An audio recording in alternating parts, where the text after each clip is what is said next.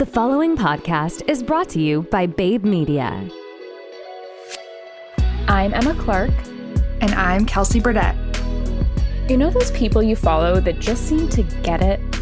They have the Instagram content that you actually watch, they own the brands that you just can't stop buying from, and they tell the stories you actually remember.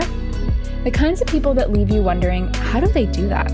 Well, we follow them too, and we have the exact same question. Join us as we interview the people that leave us thinking, oh, they get it.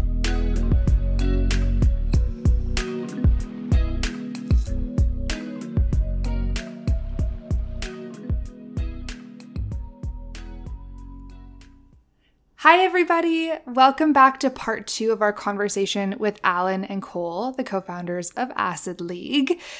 This episode's a good one. We talk a lot about the industry at large. And so, just even anecdotally, I know so many people, especially during COVID, who have either scaled back their drinking or they've cut out alcohol altogether. And it's really inspiring. I, I think it's impressive how fast this category is growing, how many new products are popping onto the market every day.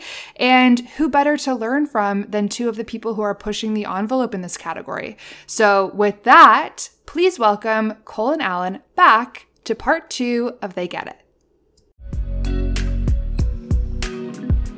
Welcome back for part two of our chat with Alan and Cole from Acid League. So, last episode, we talked a lot about the background of the business and this incredible experimentation arm. And Alan, something you touched on in that episode was um, that you're really, or someone on your team is really good at finding these trends that just like hit off in the consumer space. And the non alcoholic beverage industry has been absolutely blowing up in the last year. I feel like I see a new brand every week with some kind of claim or that it tastes like alcohol or that you get um, some kind of like uplifting mood from it or i see these things all the time and I want to hear from you guys, especially being having food science backgrounds. Where do you think this trend comes from? For a while now, for years, we've seen non-alcoholic gins mostly, to be frank, but mm-hmm. non-alcoholic spirits. You know, there was a new non-alcoholic gin like twice a week for for, for, for forever. It seems like, and you know, the trend of people, I think, wanting to drink less has been happening um, for a long time, actually and it's it's been it's been underserved um, in the spirits. I think because it was easier to make spirits. I think a lot of people gravitated towards that. I think in recent times people have been trying to make non-alcoholic beers for a while, but a huge occasion is wine, of course, especially especially with you know that's that's t- you know it's tied to us like the culinary world. We can get into like you know what what exists in wine that makes it so special. Um, in fact, I can touch on it now. I mean, the, the, you know the fact that you know you get tannins, you have acidity, you have sweetness, you even have glycerol, which is like it sounds really technical, but it's just it's naturally occurring. The acid profile, it's not just one acid, but you know you have a, a, lovely blend of you know, tartaric acid, which exists heavily in grapes.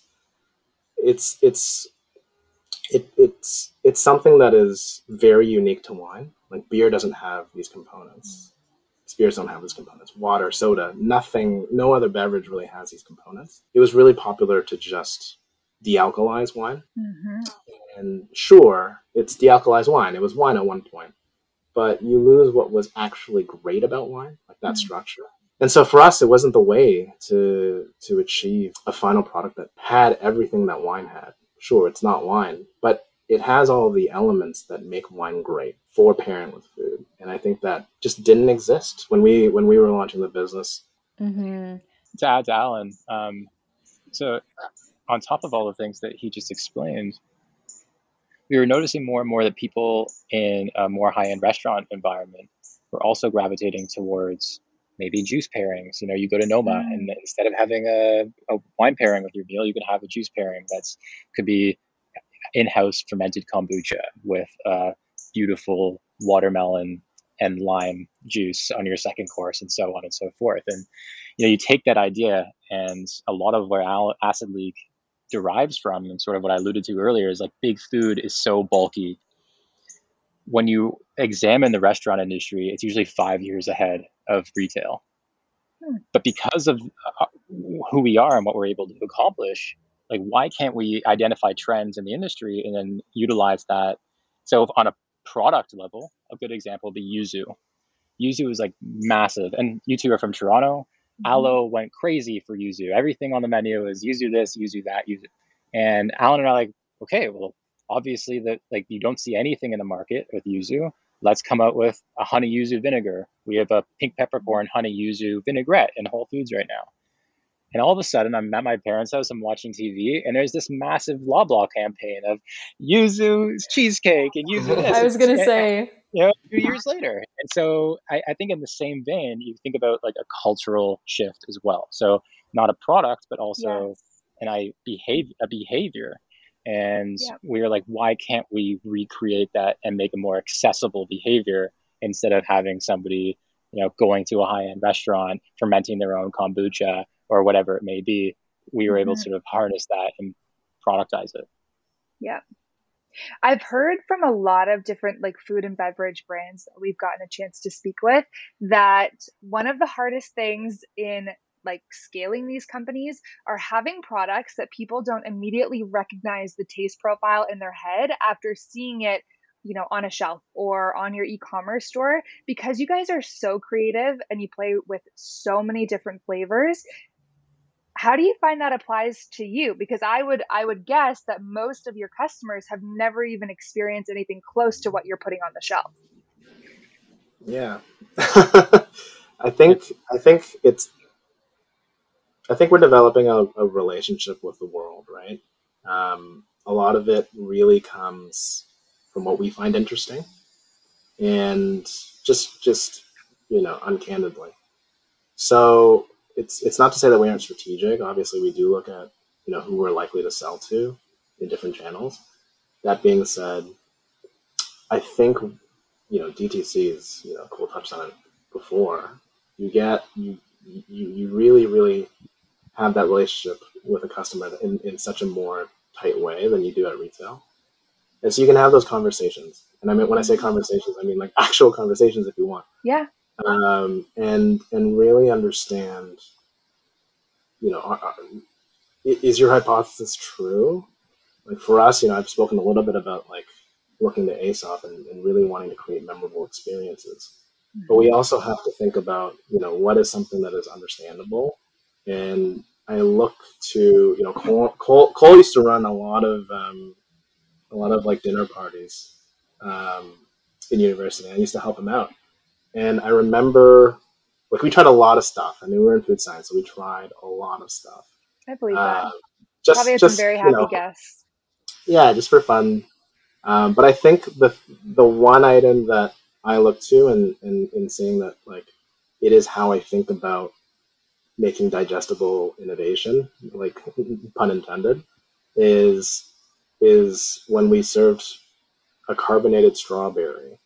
Um, when you look, it, it, it looks like a strawberry. It feels like a strawberry. It is a strawberry. All it is is that the water content inside has been carbonated. So when you have it, you think it's a strawberry because everything up leading up to that point, it looks like a strawberry. It feels like a strawberry. Wow. When you bite down on it, even it, it even feels like a strawberry. And then the last minute, you get bubbles, and it's a completely confounding experience. But it was completely understandable because the flavor was very familiar.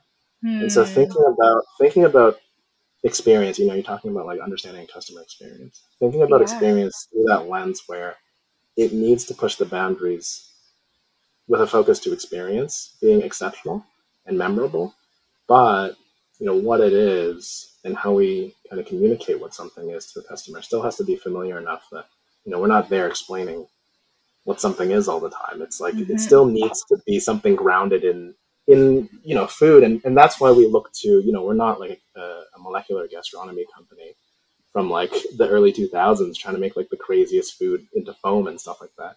We do look to we do look to the history of food. You know we, we respect you know where food comes from and the heritage of a lot of flavor combinations and we do look to that for inspiration. And so what you'll find in a lot of our products is a lot of respect for where certain flavor com- uh, you know combinations come from, and then kind of our take or our riff on mm-hmm. how to mm-hmm. make that you know next level. and and I, I will say like we don't shy away from holding their hand either and, and i say that in a way that you have to make it accessible and the way that we've been able to accomplish that is through design you know like you can have these crazy flavors but if you have like packaging design that doesn't catch somebody's eye and nobody's attracted to it then you're kind of failing you know half the challenge to get the, the them to understand mm. culturally where this product derives from mm-hmm. and you know our third co- our fourth co-founder ray our art director is just absolutely brilliant in being able to communicate a sense and feeling through the packaging design mm-hmm. you know and charlie our copywriter he also does an excellent job of being able to write and describe the qualities of these foods. So for example something as basic as our vinegars for example we took a lot from the wine world. So on the side of the label we have tasting notes pairs with you know how so that way you don't have to be oh there's a strawberry rosé vinegar. Like how am i going to use this? Well bam you're primed right away. You understand like yes i get it. Mm-hmm. and so everything sort of feeds into the x like you can't it's really difficult to go too innovative too quickly because you have of course um, people who might not find it as accessible because of they're unfamiliar with the product concept mm-hmm. yeah and i think too like I've seen your products in stores. I've seen your Instagram ads. I've actually seen some really cool TikTok ads from you guys over the past few days. So good job on those. But I think you do do a really good job of brand storytelling through your packaging. And it makes me want to try your product, even though I'm not totally sure what it's going to taste like. I think, mm. um, I think that's huge. One thing I wonder about since this industry is growing so much are you worried about your competition or since your product is so different and you have such a broad um, line hmm. of products is it not as much of a concern i think like speed to market's really important and we capitalized on dry january this year. And oh, that was yeah. our big launch to the world. We literally came up with the proxies concept of like september of that year. Alan's oldest friend devin is a winemaker and he's been traveling all over the world was looking for his new gig and he was working with alan and i for a little bit on in production. And we're like we have this opportunity like take it away do your thing you know and and he went crazy and like was able to find different single varietal juices and different teas and spices and create the same ethos that alan and i had created for the rest of the products but we needed to do that speed. We needed to get over, as I alluded to in our previous episode, um, that minimum viable product. Like you, you have to get it out to the world. And I was just listening to a podcast, like Reed Hastings from Netflix was saying, like you have to almost be embarrassed of your first products that you put out into the world because that's what how you're going to learn. That's what's how it's going to get. So no matter who, what, and where the next player comes from, we're the first. So I think it's a, yeah. or at least a, one that has made the impact on a on a scale the way that we have achieved. Yeah, Devin Devin is constantly embarrassed because his standards are so high.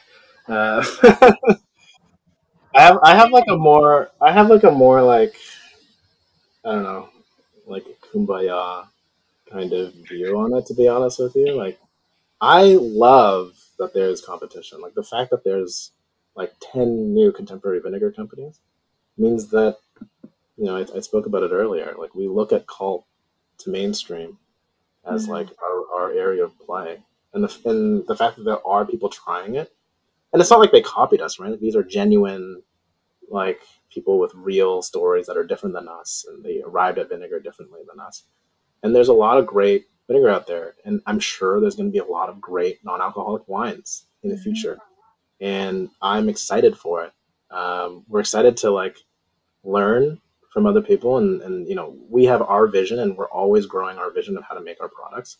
But you know, people are innovating. You know, it's not like we're the only innovative company. There's other people trying things, and there's a lot of stuff to learn from from other people mm-hmm. and collaborating is super exciting to me and the very fact that there are people doing this right after you know like right after we're doing yeah. it means that they were likely working on it at the same time, and we aren't alone, or we're, we didn't re- misread the world. You know, um, they also huh. get it. So. You didn't mm-hmm. misread the world. That is a really interesting way of looking at it. And you're right, there is like a ton of validation and confidence that comes from that. If I could take a guess, I don't think anyone's lead times from product to or from idea to like, you know, actually product on shelves. Like four months is insane, you guys. If nothing else, even if you didn't produce another idea for I don't know months from now, just the fact that your process is so drilled down and so efficient, I feel like you'll always maintain your market share that way. It's also not to mention that it's three new products a month. Like I think that's like a big like, the proxies alone. The proxies alone, which is like, you know, a, a, subsection of the company. Sorry, yeah, I should have been made reference. Three new proxies each month come out for the wine club. Yeah, that is Wild. serious competitive advantage. Yeah. I think because yeah, you're getting things out there, you're getting feedback. I love this approach you're taking. And I have to say, I really love that there is this trend towards not drinking or people being sober curious. Maybe it's just because I hate drinking and I feel shitty and anxious the next day after, and I just don't do it very much. But it's really nice to see this shift away from something that really just doesn't serve a lot of people. So it's it's awesome to see better options coming out. And yeah, we love to see yeah. it. I'd love to touch on like the, the previous point, which was, um, you know, launching new products all the time. I think for us, we had seen it done in fashion and cosmetics very often, and there's so much benefit to it.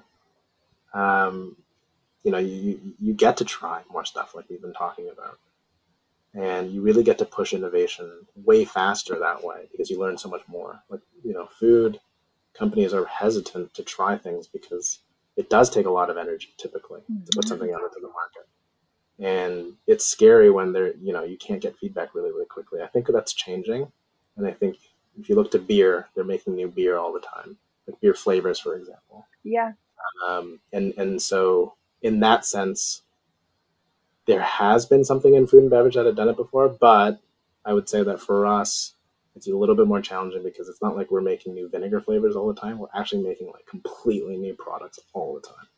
Um, and yeah, it's it's a it's a wild ride.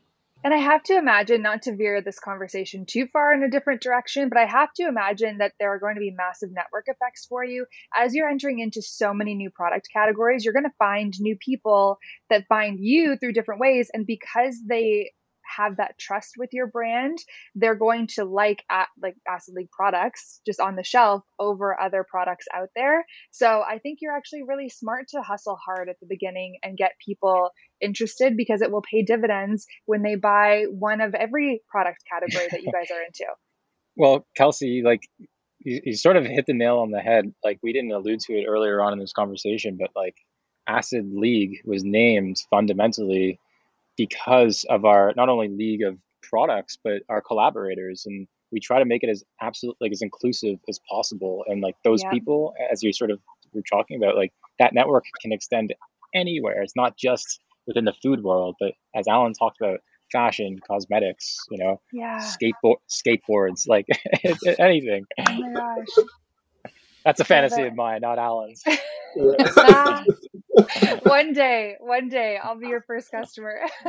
you guys, this has been so much fun. I feel like this is an industry to watch. You guys may feel like the ship has already sailed or it's already pretty mainstream, but I promise you, for people that don't run in these circles, it hasn't hit yet. So you guys are ahead of the trend, and I'm just so excited to see where Acid League goes in the next year, two years, ten years. Well, I'll be buying your skateboard soon enough. I love that. Okay, it wouldn't be the end of the They Get It podcast if I didn't ask for everyone listening on Apple Podcasts to please jump back into the app, leave us a rating, leave us a review if you can. I promise it'll only take five seconds and it means so much to us. Thank you for everyone that has done it, by the way. We don't give you enough love for already having rated and reviewed our podcast, but we do appreciate you and we really do love you for it. So make sure to stay tuned in two more days, we will be releasing the final part of our conversation with Alan and with Cole. So make sure to keep an eye out for that next release and let us know what you think.